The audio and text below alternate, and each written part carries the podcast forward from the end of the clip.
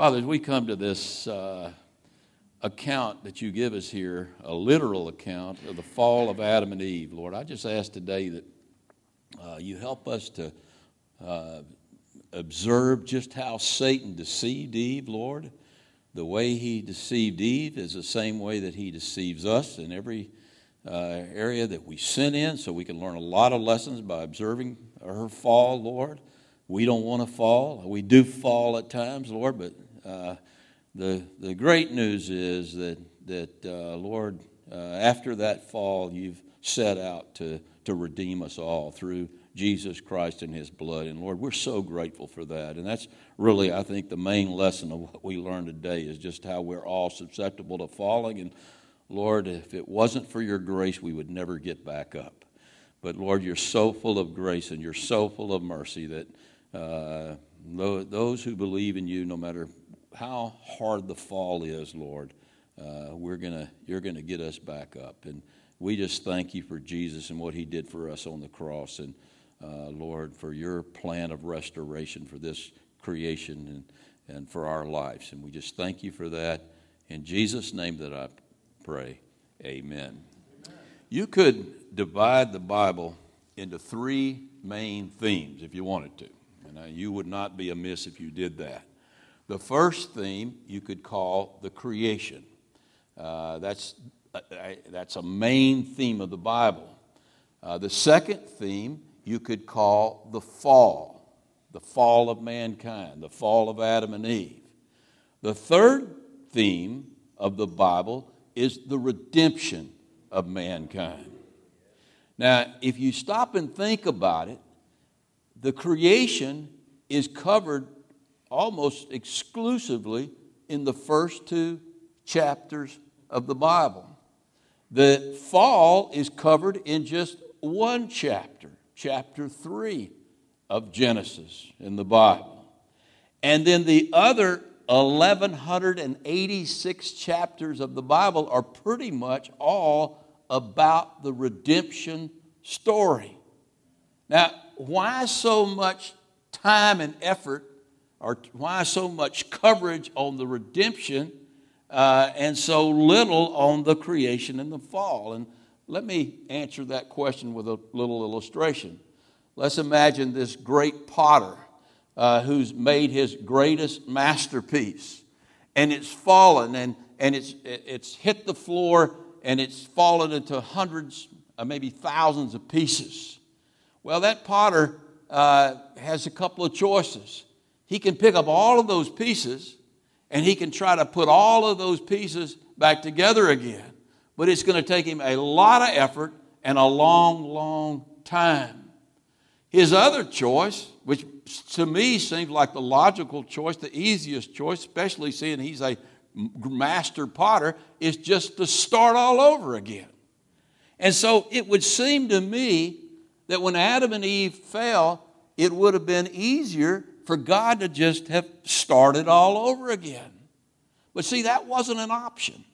That wasn't an option because eventually the next person that He created would have done the exact same thing. Given the time, He would have done the same thing. So God had only two options. One option was just to give up on men. I mean, you, you, you almost hear His heart uh, along those lines when you get to the flood. And and he talks about the wickedness of man, and he says, You know, I, I wish that I didn't make men and women. That's how bad they had gotten.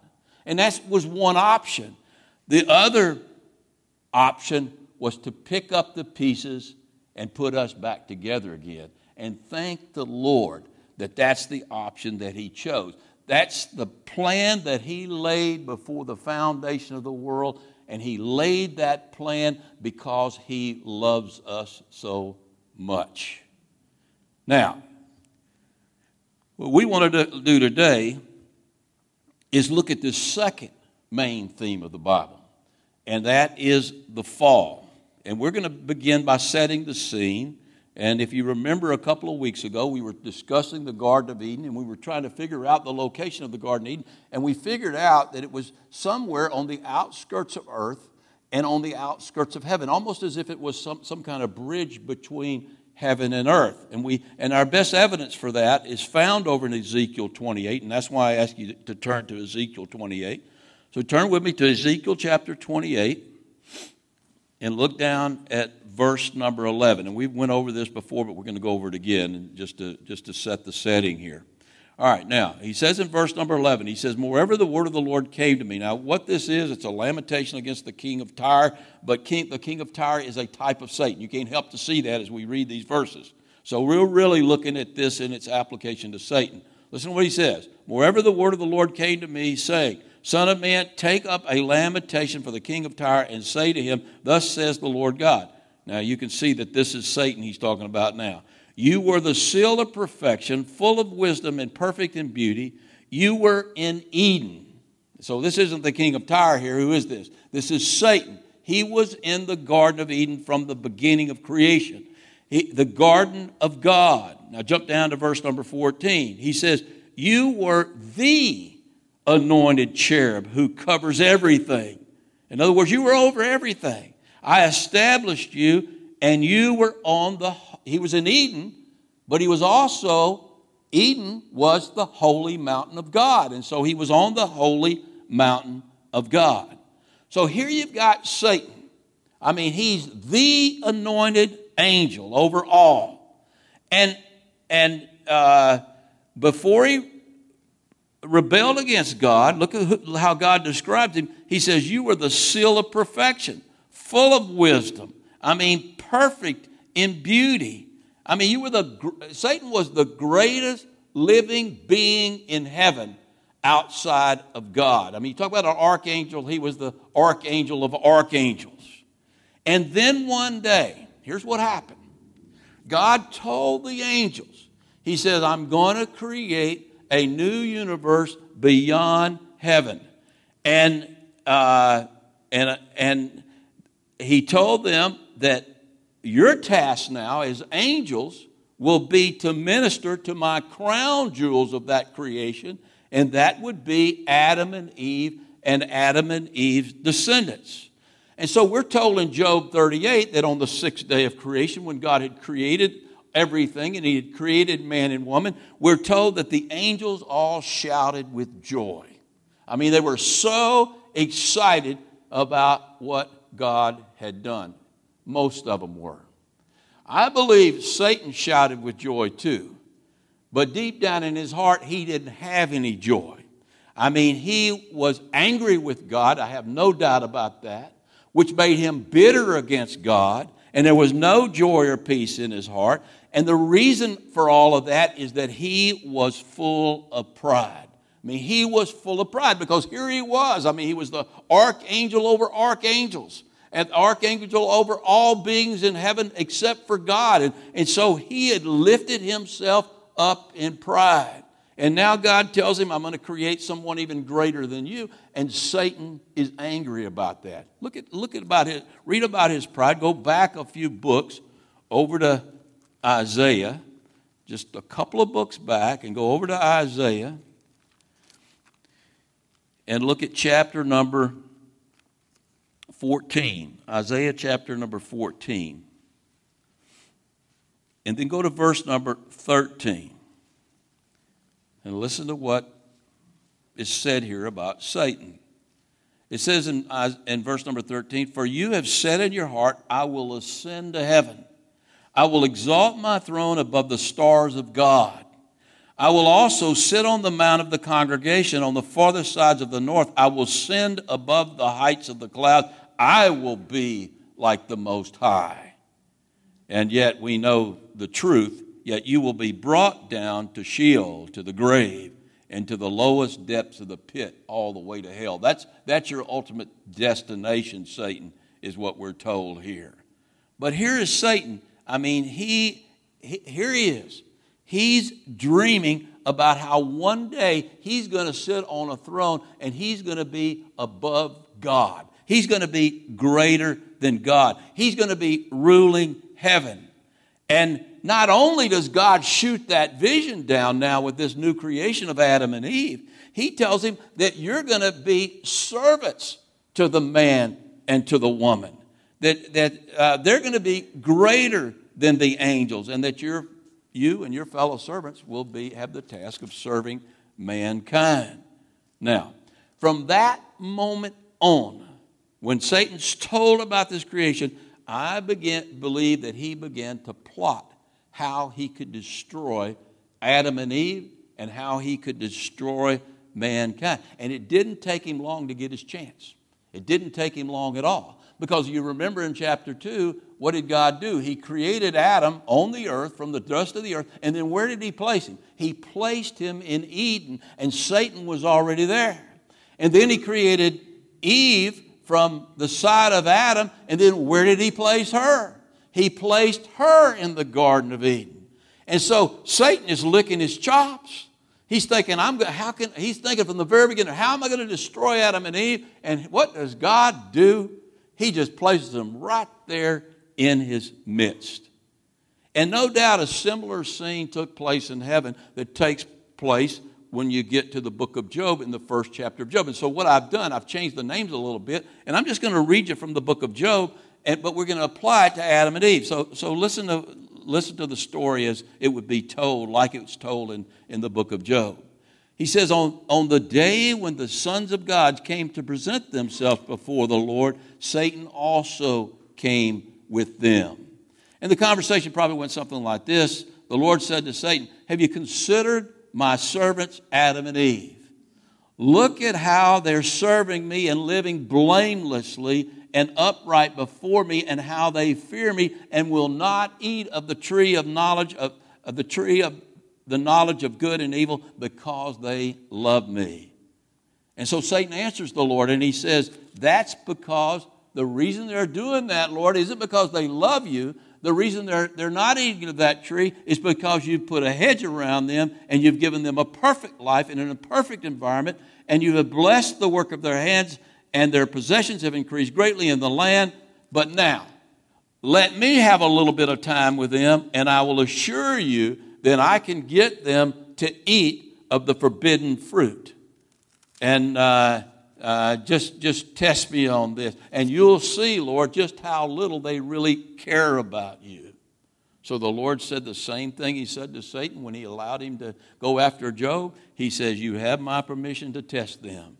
And so Satan went out from the presence of God and he went straight back to the Garden of Eden. Now, here's my question if God is omniscient, if He knows all things, if He knows the future, and He knew that Satan, He knows the mind of Satan, He's always known the mind of Satan, and if He knew that Satan was going to set out to destroy the human race, then why did He allow Adam and Eve to be in harm's way? Why allow it? Well, the reason He allowed it is because He created Adam and Eve as free moral agents. And, and he gave them the freedom to either love him by trusting and obey him, obeying him, or hate him by disobeying him. And he narrowed it down to one thing. He narrowed it down to that tree of the knowledge of good and evil. That was the only thing they could do to sin. And at this point, they didn't have a sin nature. So they had no propensity to sin. And I don't know if they ever would have eaten of that fruit. I mean, God had told them, hey, you can eat of all the fruit and all the land, especially in the Garden of Eden. You can eat all of it, eh, you can eat freely of it all you want. Just don't eat of this tree. Because if you eat of this tree, you, surely you're going to die. It's going to kill you. So don't eat of this fruit of the knowledge of good and evil. And I think, hey, you know, they were smart enough to say, man, let's stay away from that fruit. And I don't think they ever, they didn't have a fallen nature, so I don't think they ever would have eaten it from that fruit if they hadn't have been tempted from the outside. But that temptation that God's allowed Satan to bring against Adam and Eve is what really tested their love, what really tested their sincerity, what really tested their faith. And God knew from the very beginning that they were going to fail. Because deep inside, God knew that Adam and Eve loved the stuff, but they really didn't love Him. You know, that's the same test we all face every day. I mean, it's real easy when everything's going our way to love God, to love all that He gives us. But when things get really difficult, I mean, do we trust Him then? Do we really believe Him then? Do we really love Him then? And, and God knew that they were going to fail because He knew they really didn't, didn't love Him, but, but He let them fail anyway. Now, here's another question I got to ask Why did He let them fail so soon?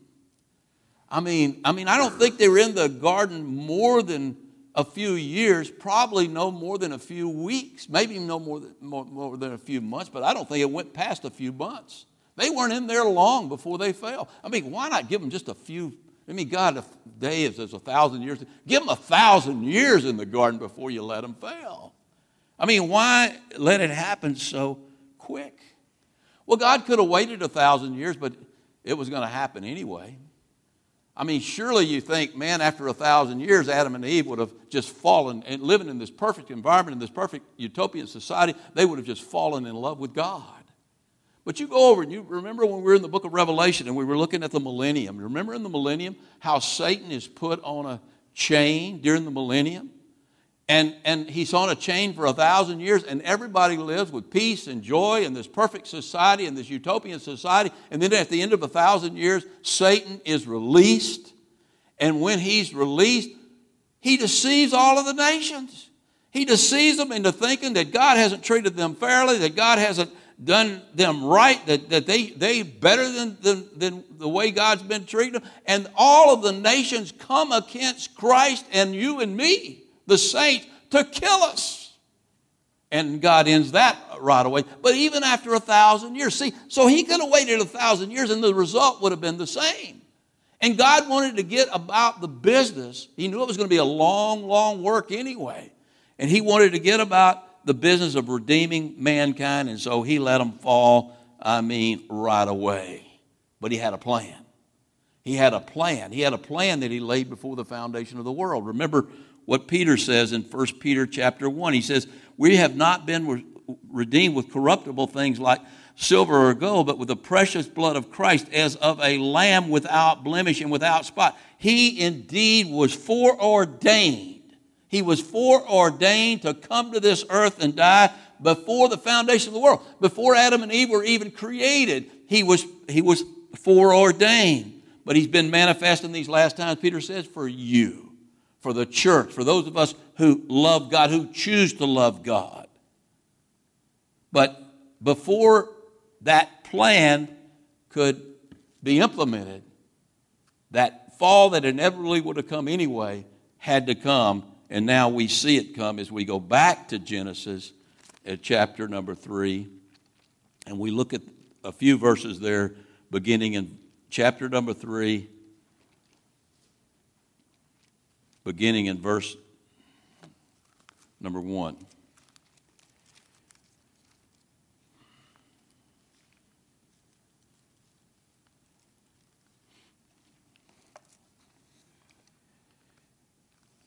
Let me read to you.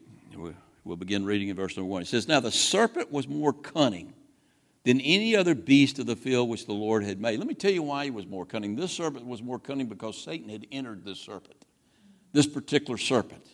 And he said to the woman, Has God indeed said? I mean, can you believe it? I can't believe it. Has God indeed said to you, You shall not eat of the every tree of the garden? I mean, who's the serpent?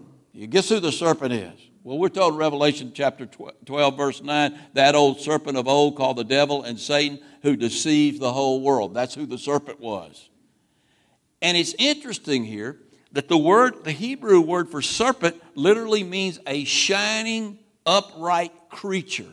This shining, upright creature, this attractive creature. That, that fits exactly with how Paul describes Satan over in uh, 2 Corinthians chapter 11, verse 14. He says Satan transforms himself into an angel of light. And that's exactly what he did to Eve. Here's Eve living in the garden. I mean, looking around at the garden, and all of a sudden comes this shiny beast, shining with this glowing light. She said, Man, he's got to be something special. And so he begins to talk to her. Now, Satan's in classic form here. I mean, what we see in chapter 3 is exactly the way he approaches all of us every single day. And so there's a lot of lessons to be learned right here. And so the first thing he does, now notice what he does, he catches her alone. I mean, that's his first strategy. He sees her by herself, and so he enters the body of this serpent and he approaches her as this attractive, glowing being. Now, Satan always comes at us as some type, something or someone who's very alluring. I mean, it's like a lure. You fish with a lure. He has a lure that he comes at you with, something very attractive to get you to fall. And he loves to get you alone. Because if he can get you alone, he's really, he, you, you, it's real easy to get you fall, to fall. Especially if you're alone and you're lonely. There's a little bit of difference there. Because I can be alone and not be lonely at all. You know, I like to be alone. I love to get in my closet and be alone with God. Because, man, when I'm with God, I'm not alone at all. I love to get off with me and Brenda and just be alone somewhere. Well, when I'm with Brenda, I'm not alone. But if you're by yourself, and I see this happen to Christians all the time who isolate themselves from friends and family and they get mad at God, they're angry with God, they're bitter with God, and they isolate themselves from God. Let me t- warn you when you do that, Satan is going to attack you. He's coming at you. He sees you and he sees you, and his demons see you in that position, and they're going to come at you. So don't get be alone. I mean, being alone with God's the greatest thing you can do but don't be alone. Don't be lonely alone. And here was here was Eve. I don't know that that uh, she was lonely, but I don't believe she was in a strong relationship with God at this point, or she wouldn't have done. I mean, even though they walked and talked with God, I mean, he actually walked in the garden with them. She still didn't love God. She still wasn't in a relationship with God. And so she was really, you could say, she was lonely. And so Satan sees that, and that's when he comes and attacks her. Now, his next strategy, and he loves this strategy, and he uses it on me all the time. I don't know if he uses it on you. His next strategy is to plant seeds of doubt about God's word and about God's goodness. Listen to what he says. He says, he says, I mean, did God really say, You shall not eat of every tree in the garden? That sounds unfairly strict to me. I mean, he doesn't want you to really enjoy life, it sounds like to me. And so, what he does, he's getting Eve to focus on the restrictions instead of all the freedom that she's been given. She's been given the free, freedom to eat of every tree on earth, to eat of all the fruit on earth, to enjoy the earth to, to, to, to its fullest, to enjoy God to, its, to his fullest. I mean, but, but, but, but what Satan wants her to do is to to focus on the restrictions and doubt the goodness of God. And when God can, when Satan can get us to doubt God's word and to doubt God's goodness, he set us up for a fall because he's breached our armor of faith. And really, let me tell you what, doubting God's word and doubting his goodness are the same thing. If you doubt the word of God, you're doubting God's goodness. If you doubt the goodness of God, you're doubting God's word because his word is all about his goodness. That's what the word of God is about. It's about how good God is. It's not about the restrictions. I, I hate religions where they make the word of God about the restrictions. It's not about the restrictions, it's about the freedom we have in Christ. You, Christ said it like this You shall know the truth, and the truth shall set you free. It doesn't put you under law. Christ is the end of law the law for righteousness to those who believe. And so it's all about His goodness. And when we doubt His goodness, let me warn you, when you doubt His word, you are going to fall. Now, I don't know about you, but I don't doubt the goodness of God when God's being good to me in my mind. But when God does something to me that I don't like, I begin to doubt his goodness. And when I begin to doubt his goodness, I'm doubting his word. And, and, and, and I'm setting myself up for a fall. And I fall, I don't want to say, well, probably ought to say often. And every time I doubt the goodness of God, I fall. I fall. Satan's got me and I fall. Thank goodness the proverb says a righteous man falls seven times, as many times as he, as he, as he can, or many times as, as God allows him to fall, but the Lord always lifts him up. The Lord always lifts him up. But falling isn't fun. Falling is painful. It brings on depression and despondency, and, and it cripples our service to God. I mean, it's really hard to get in here and study this word and serve God and, and, and, and prepare if I'm in a fallen, despondent state. And that's where Satan wants to get you and your family, he wants to get you and your job so that he can make you impotent as far as your witness goes. And so let me tell you how to stop that pattern of falling if you're falling. And I need you to hear this myself. It's Romans 8 28. That's the most overused verse in the world, but there's a reason for that. God works together for good, all things, all things for those who are called according to his purpose. I mean, if we learn to really draw a line in the sand and say, I believe that, that no matter what comes my way, God has allowed that in my life, and God is good. And so this is good for me. If we really draw a line in the sand and say that, then we'll stop that pattern of falling. But as long as we're not going to believe God's word and we're going to doubt God, we're going to continue to fall, and Satan's going to have a heyday with us all our life until we finally set it in stone that sure enough, all things that God does, He does for our good. Now, listen to Eve's response in verse 2 and 3. It says, And the woman said to the serpent, We may eat of the fruit of the trees of the garden. She kind of corrects Satan here. But the fruit of the tree which is in the midst of the garden, God has said, You shall not eat it, nor shall you touch it, lest you die. Now, on the surface, that sounds okay. It sounds like Eve is doing the right thing. She's saying, Hey, no, that's, I believe what God said here. I think you're wrong, Satan. But there's something troubling in her statement here.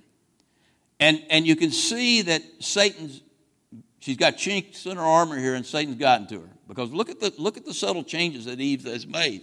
Eve says, look, she says, we may eat of the fruit of the trees.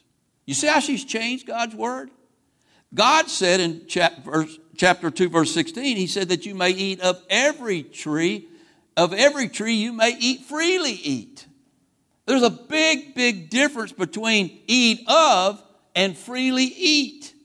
I mean, what she has done, she's taken away from God's word and she's made it more restrictive than it really was. And then look at what else Eve does. She adds to God's word. She says, And God said that they shall not touch the forbidden fruit. She, God never said that. God never said that they couldn't touch the fruit. He told them they couldn't eat of the fruit. If you eat of the fruit, it's poison to you. It's going to kill you. Don't eat of it. You can look at it all you want. You can touch it. You can feel it. You can do everything. You can pick it and throw it baseballs with it, whatever you want to do, but don't eat it. That's, God gave them all this freedom, but He said, This thing is going to kill you and destroy you. I don't want you to eat it. He never gave them the restrictions that she put on, on you know, attributed to God. So, what Satan has done here, and he does this all the time, he has deceived Eve into making her focus on the restrictions more on the restrictions than on the freedoms and on the blessings that God has given her. People do that all the time. That's exactly what the cults do. By adding or subtracting from God's word, they make God more restrictive than he really is. Isn't that exactly what the Pharisees did with the Sabbath? I mean, they took the Sabbath and they made it a set of rules. And what did Jesus say? Jesus say, said very clearly that the Sabbath was made for men. Men were not made for the Sabbath. In other words, the Sabbath was a day of of enjoyment. It was a day of rest. It was a day when you got along with God and you fellowship with the Lord and you honored the Lord and you honored your family and you had a great time. I mean, you see some Jews over in Israel and you see them celebrating the Sabbath, and man, you hear this, they got a band and a party and, and, and they're drinking and they're carrying on and they're having a great time. They got it right. Now, some of you disagree with the drinking part, but uh, you know I don't think they're getting drunk, but they're but they're having a great time on the Sabbath. There were other Jews who took that Sabbath and they made it a day where, man, you locked yourself in a room and you didn't do anything. If you washed a dish, you were working. If you helped some pick somebody up off the ground who had fallen, you were working. Anything you did was work. And so they had made it more restrictive. And that's exactly what many denominations, uh, legalistic denominations, do with the Word of God. They make it more restrictive than it is. Every restriction that God gives us is why does He give it to us? For our good, to bless us. I mean, that's what the restrictions are there for. And the Bible isn't a book about restrictions, it's a book about the freedom that we have in Jesus Christ. But you see these denominations, you have these denominations, for example, that say, you know, women can't wear makeup. And the, where they get that, they get that over in 1 Peter chapter 3, where it says a woman should adore herself uh, on the inside more than she adores herself adorns herself on the outside. But you see what they've done. You know, I, I, I love, one of the things I love about my wife is who she is on the inside. Her, she, she, uh, her integrity. She, she, uh, to me, my wife is, I've got to be careful here. She's, she's as beautiful on the inside as she is on the outside. But I'm glad she wears makeup. Not, not that she needs it. But there's nothing wrong with women wearing makeup. There's nothing wrong with women wearing pants. There's nothing wrong with women cutting their hair. Man, these denominations, they get off on these restrictions and they make, they blaspheme God. See, that's what Moses did when he struck the rock. He attributed anger to God that God didn't have. God pitied those people, and Moses struck the rock because he was fed up with them. And, and, and rightfully so. But we better be real careful about not adding or taking away from the Word of God, and in doing so, we blaspheme the Lord. Now, Look at Satan's next strategy. Go to verse number four. Then the serpent said to the woman, You will not surely die. Now, there's nothing subtle about this approach, is there? What is he doing here? He is calling God out and out, calling God a liar. Now, nobody does that today, do they? Huh. There's a world full of religion that does that every, every, time, every time they open their doors. I mean, uh, uh, you twist this word in any form or fashion, you are calling God a liar. This is God's literal word to you and I. And when we twist this word and we take away from this word and we add to this word, what does the book of Revelation tell you about that? It tells you you better not be adding to this or you will suffer the judgments that are mentioned in this book. So you don't add or take away from the Word of God. And any religion that does that is calling God a liar. He says, You will not surely not die. God's not going to kill you for eating a little bit of fruit. I mean, God's not going to do that. God's, God's not like that. He's not going to do that. I don't know why He told you that. See, that is the same lie that has sent billions and billions of people to hell over the centuries. But in other words, this lie that there's no such thing as hell. A loving God would never send anyone to hell. And besides that, if you've done more good than you've done bad, you're a pretty good person and God wants you in heaven. That is a lie. And it blasphemes the Word of God. It adds and subtracts from the Word of God. I was reading a poll the other day where 80% of Americans call themselves Christians. That's laughable. 80% of Americans call themselves Christians, and 80% of those uh, believe that there's religions other than Christianity that lead to heaven. That is a lie. Jesus says, I am the way, the truth, and the life, and no one comes to the Father except by me. That's the only way you can come to heaven. And so, so that lie is coming from where? It's coming from Satan. People are being deceived by Satan, and they're out and out calling God a liar. And I, don't, I wouldn't want to be on the, in their shoes on, the, uh, on, on Judgment Day. Now, he uses another tactic in verse number five. He actually uses the truth. He says, For God knows, in verse number five, that in the day that you eat of it, your eyes will be opened and you will be like God, knowing good and evil. That, that Satan uses half truths in order to deceive us too. And that's what he does here with Eve. It is, it was true that if she ate of the fruit, the forbidden fruit, that she would know good from evil. But look at the lie. Look at how great this lie is. I mean, I mean, it, Satan t- says to her, "Hey, you will be like God." She already was like God. She had been created in the image of God. And let me tell you this: it, he puts uh, the way he puts this, it's almost as if this is a blessing, knowing the difference between good and evil. Look, knowing the difference between good and evil is the greatest of curses.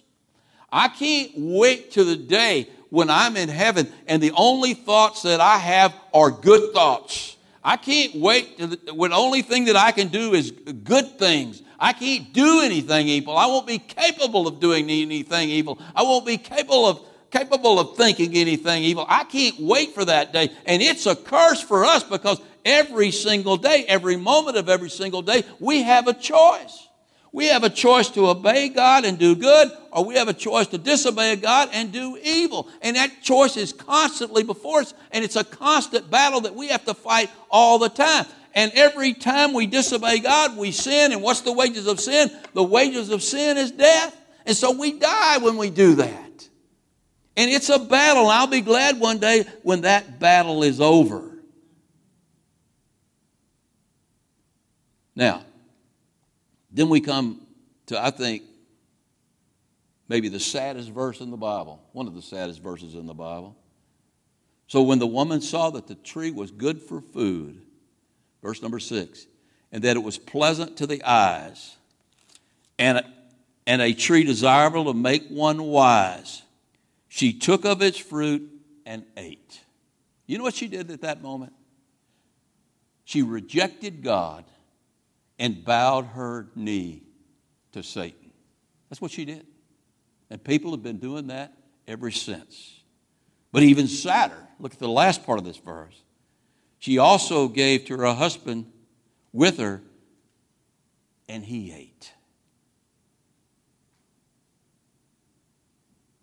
You know, the road to sin never changes, doesn't change. It's the same as it's always been. John put it like this in 1 John chapter 2, verse 15 and 16. He says to, to, to the church, Do not love the world, nor the things of the world. Listen to this. If anyone loves the world, the love of the Father is not in him.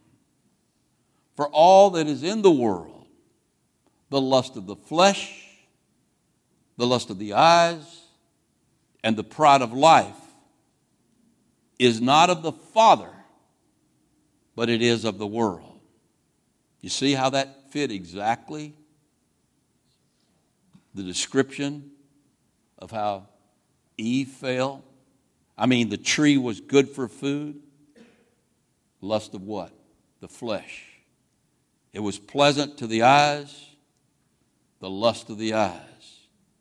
It would make one wise, so wise they didn't need God anymore. The pride of life. That's the same temptation that Satan threw at Eve that was thrown at Jesus in the wilderness, and we don't have time to exegete that today. You can go read Matthew chapter 4, and you'll see it's exactly the same way he came at him, and it's the exact same way he comes at you and me all the time. And after all God had done for them, all He was going to do for them, this beautiful creation, she took of its fruit and ate. And she also gave it to her husband, and he ate. And you know what's really bad here? Eve was deceived, but Adam was not deceived. Adam had been told directly by God Himself that you shall not eat of this forbidden fruit. And yet, in re- out and out rebellion to God, he loved Eve more than he loved God. And he took the fruit and he ate the fruit. Now, y'all want to know what the fruit was? Non submission. No. Y'all want to know what the fruit was? It doesn't matter what the fruit was. Some people say the fruit's an apple. You see that all the time. It's depicted as an apple. Some people believe it. A lot of pastors I've heard preach sermons on this that it was sexual sin, or that it was alcohol, it was drugs, it was something like that. It doesn't matter what the fruit was. Doesn't matter at all. The problem wasn't the fruit. The problem was the rebellion and sin in their heart. Let me give you an illustration here. When we lived in Las Vegas, and Eli and Nathan were, I still use them for illustrations. I see them looking at me like, don't do that. when they were little bitty toddlers, we, we didn't have much stuff back then, but we had, we, had, we had some nice stuff that my parents had given, Brenda's parents had given us, and people had given, you know, for Christmas presents and stuff. We had some nice stuff, and we didn't want them tearing it up. But we also wanted to teach them what no meant, and, and that they had to learn that they couldn't just go in somewhere and just play with things that weren't theirs. And so we had this little ashtray, and we never we didn't smoke, and we didn't let people smoke in our houses, But somebody had given that to Brenda. She worked at the Flamingo Hilton, and somebody had given her that for a Christmas present. And so, so uh, we said, you know what we'll do? We'll put the ashtray on the coffee table. The coffee table was real low to the ground, and that was the forbidden ashtray. I could care less if they broke that ashtray. But that ashtray was forbidden. And they would go to that table and they would reach out to get that ashtray, and I'd grab their hand and I'd pop it. I'd say, no. And oh, they'd just look at that ashtray. and there came a day, I mean, I can remember they had toys everywhere, and both of them standing at the table just looking at that ashtray. They wanted that ashtray more than anything else in the world. But they couldn't have that ashtray. See, it didn't matter what I put there. I was teaching them a lesson, and that's what God was doing here. So the fruit, don't, don't ever make an issue of the fruit. It really doesn't matter what the fruit was. What mattered was that they disobeyed God and they rebelled and they fell. And the whole creation, this grand creation that was very good, I mean, when God says very good, I'm telling you it was very good, was broken into a billion pieces. And God's been working every, ever since to put it back together. And the greatest part of that work came some 2,000 years ago at Calvary when Jesus died on that cross for the sins of Adam and Eve, for the sins of Seth, for the sins of David, for the sins of George, lots of them, for your sins. That was his greatest work. That was the plan that was laid before the foundation of the world. At that point, Jesus said, I saw Satan fall. At that point, Satan was kicked out of the Garden of Eden.